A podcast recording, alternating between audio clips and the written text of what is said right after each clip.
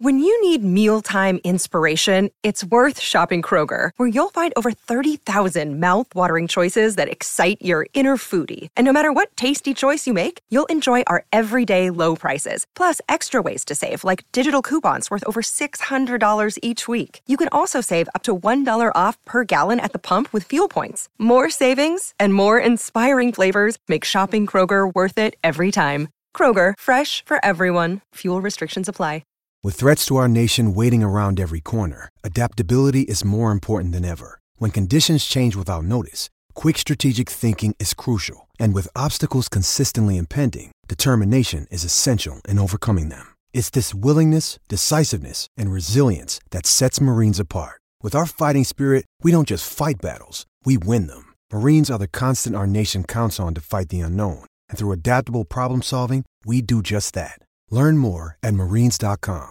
Step into the world of power, loyalty, and luck. I'm going to make him an offer he can't refuse. With family, cannolis, and spins mean everything. Now, you want to get mixed up in the family business. Introducing The Godfather at ChumbaCasino.com. Test your luck in the shadowy world of The Godfather slot. Someday, I will call upon you to do a service for me. Play The Godfather now at ChumbaCasino.com. Welcome to the family. No purchase necessary. VGW Group. Void where prohibited by law. 18 plus. Terms and conditions apply.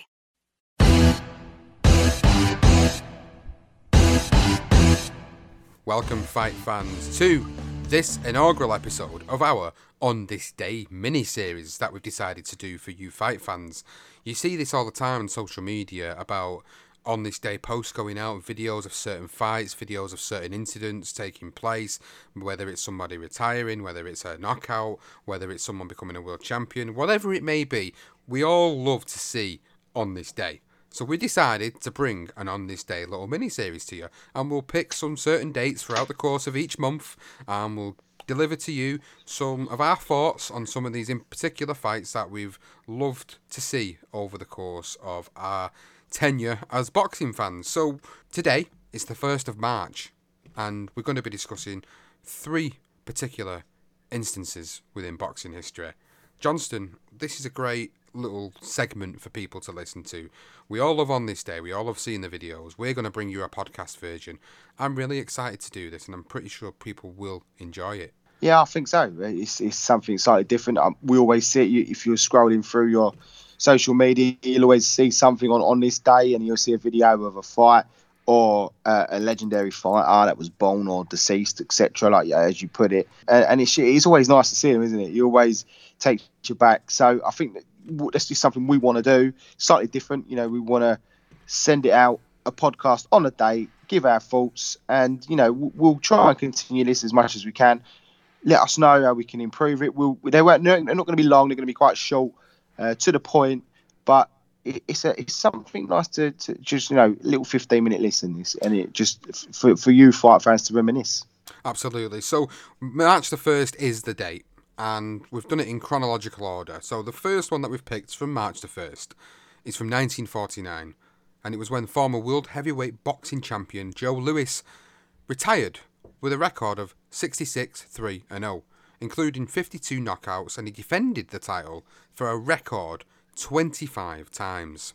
Do you think anybody could talk you into fighting again with a big purse possibly around like that? No, I don't think so. I don't think so. I think I'm all through.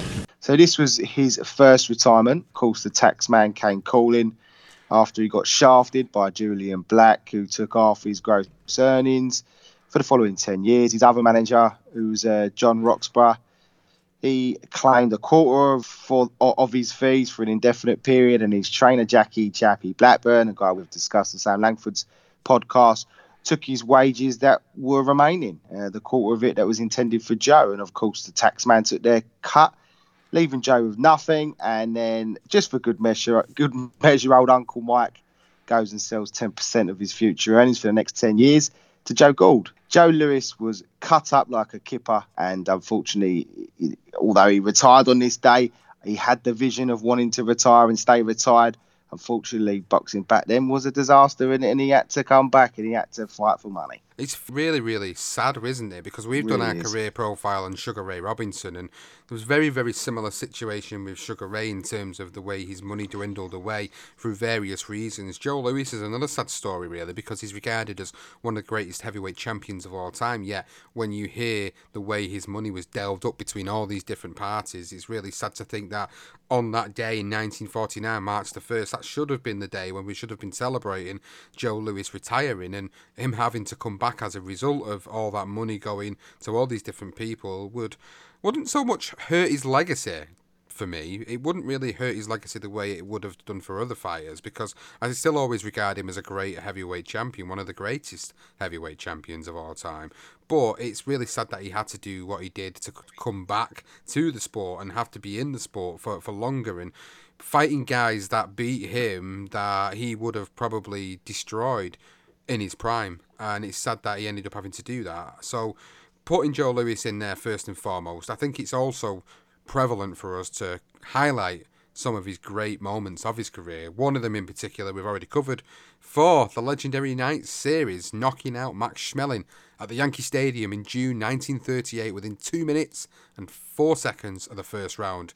It was spectacular, especially when you consider that more than 70,000 spectators, including Clark Gable, Gary Cooper, and J. Edgar Hoover, was watching him from the stands, and an estimated 70 million people followed the fight via radio. Yeah, and, he reigned as the heavyweight world champion from 1937 to 1949, during which he participated in 27 championship fights and victorious in 25 consecutive title defences.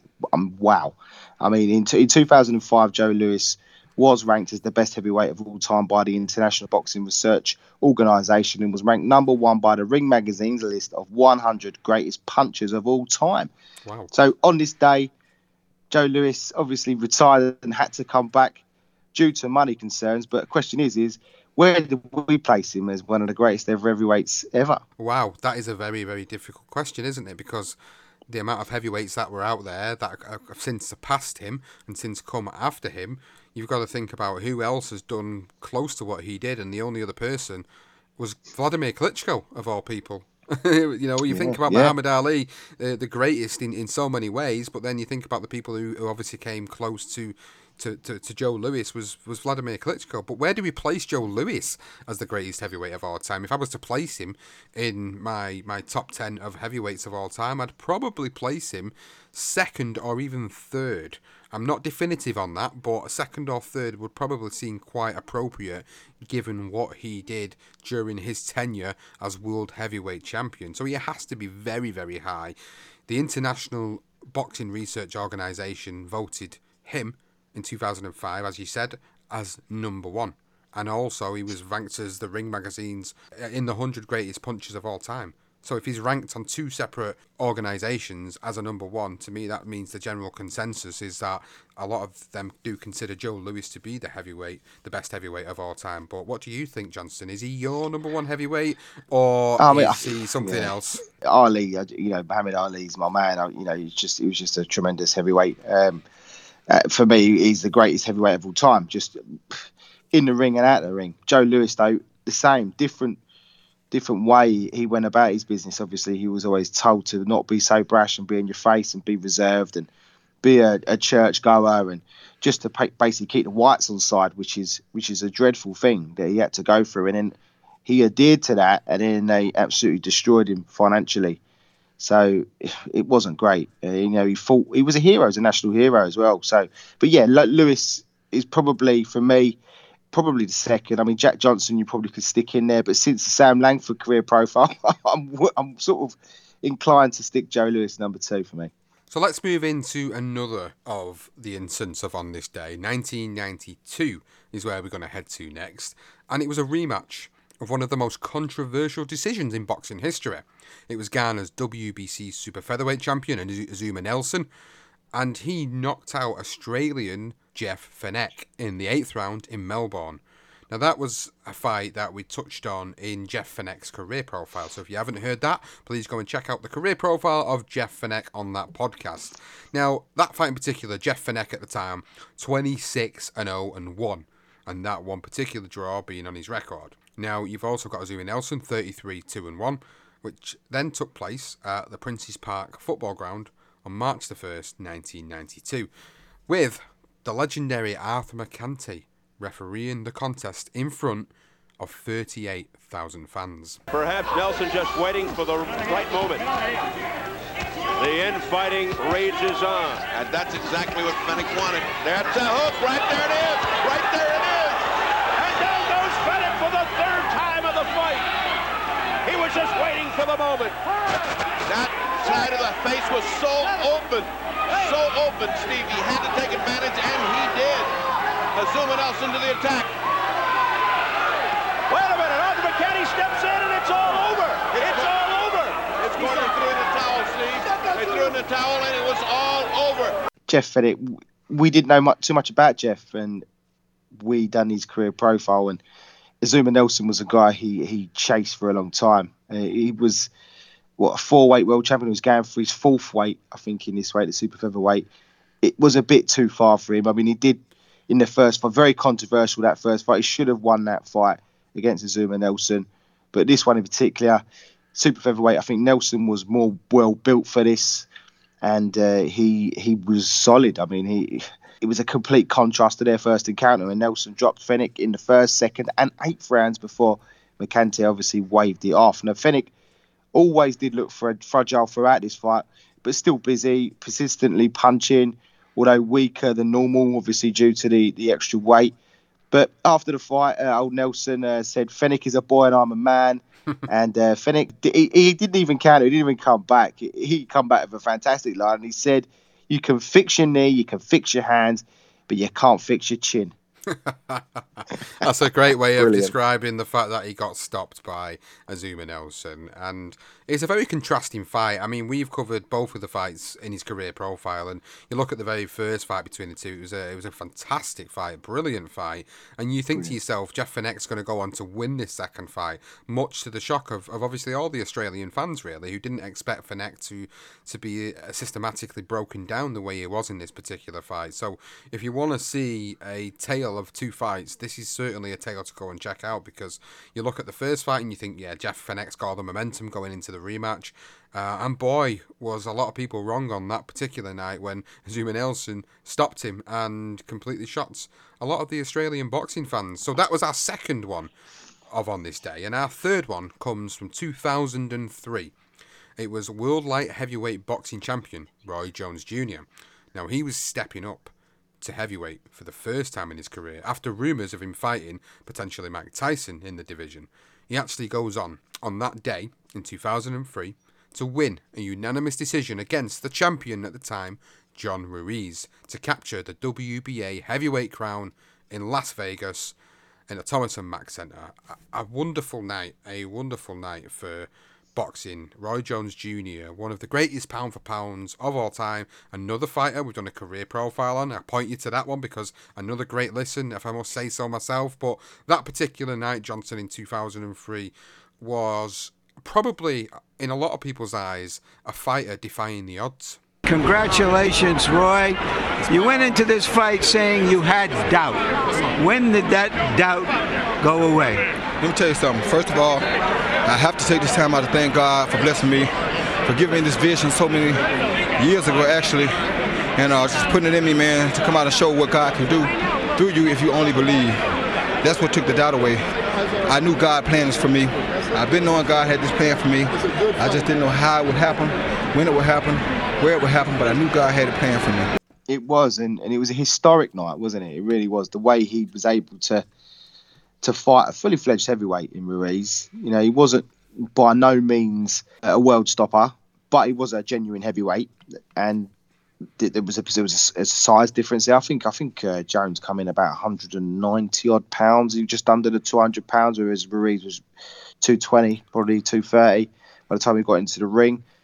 Genuinely, if someone whacks you that hard, no matter how good they are, you're gonna it's gonna be lights out. And it was great to see Jones Jr. produced the goods. I mean, it, it was just it was just meant for a great night. I mean, they even didn't they they build it. Literally, it was actually called Roy Jones's fights. Roy Jones fights at heavyweight, um, which I thought was just you know, Ruiz was almost just he was in the picture, but he was it, it was just uh, it was it was the side act, if you like. Yeah. I think everyone expected Jones Jr. to do it, and he did. He was, and what what a magnificent magnificent moment. I mean, it really does go down as a historic moment in time. I mean, it was actually named the Ring Event of the Year in 2003, and Jones became the seventh boxer in history to win world titles in four weight divisions and the first former world middleweight titleist since Bob Fitzsimmons in 1897 to win a world heavyweight title. A historic night. Now, he actually never defended that WBA heavyweight title. He actually relinquished the belt and returned back to the light heavyweight division. Had a little bit of a tipple tapple in the heavyweight division, won a title, decided to move back down. Now, according to Mark Taffet, HBO's senior vice president of sports operations and pay per view, the fight generated 602,000 pay per view buys. Now, this figure was originally reported to be 525,000 buys. Now, that's still a hell of a lot of buys for a pay per view of a guy moving up to heavyweight from light heavyweight, seemingly going in against a fully fledged heavyweight and going in there and doing a number on him. And you got to look at the statistics for the fight in terms of the way it was judged. The judges were Stanley Christodoulou, Jerry Roth, and Duane Ford. Now, they scored it 118, 110, 116, 112, and 117, 111 all in favour of Roy Jones Jr. The unofficial scorecard was 116, 112 by the Associated Press, and the late great Harold Lederman, he had it 119 to 109, complete shutout practically to Roy Jones Jr. Winning that world heavyweight title, the WBA heavyweight title. This was actually the third defence of the title by Ruiz in this particular fight promoter for this one, our good old favourite, Mr. Slippery Don King. It was a Don King production.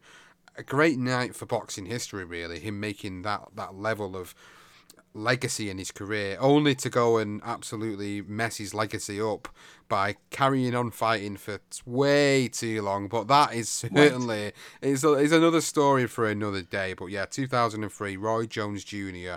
becoming the world heavyweight title, jumping up from light heavyweight to heavyweight to become that champion. And that was uh, a great, great story and a great night for boxing. And that is on this day. There's three particular moments in time in boxing history that we've picked out to cover for March the 1st, and we've really, really enjoyed sitting down just to give you a snapshot of, of these particular moments in time, and we do hope that you've enjoyed it too. I've, I've thoroughly enjoyed this, Johnson. It's definitely something I would like to continue doing, picking some brilliant moments in time and just refreshing people's memories about them and giving a bit of our own opinions as to what we think and what we remember and whatever we've researched on them previously on this Daz, as we said at the top of the show, it's just it's great bit of fun.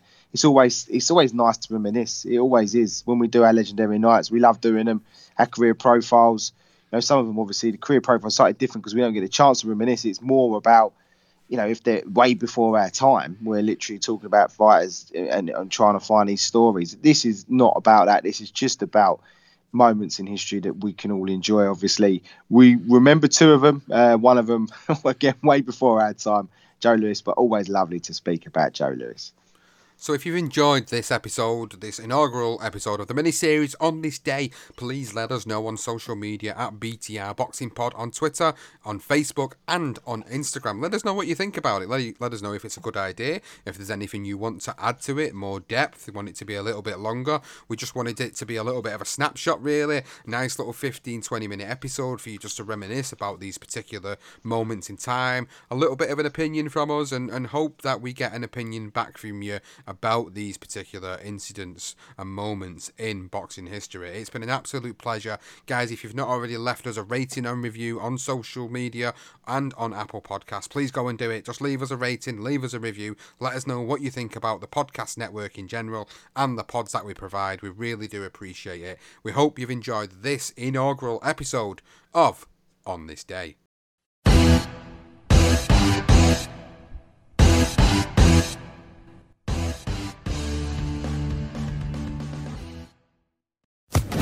Social Podcast Network. I'm Victoria Cash. Thanks for calling the Lucky Land Hotline. If you feel like you do the same thing every day, press 1. If you're ready to have some serious fun for the chance to redeem some serious prizes, press 2. We heard you loud and clear. So go to LuckyLandSlots.com right now and play over 100 social casino-style games for free. Get lucky today at luckylandslots.com. Available to players in the U.S., excluding Washington and Michigan. No purchase necessary. VGW Group. Void prohibited by law. 18 plus. Terms and conditions apply.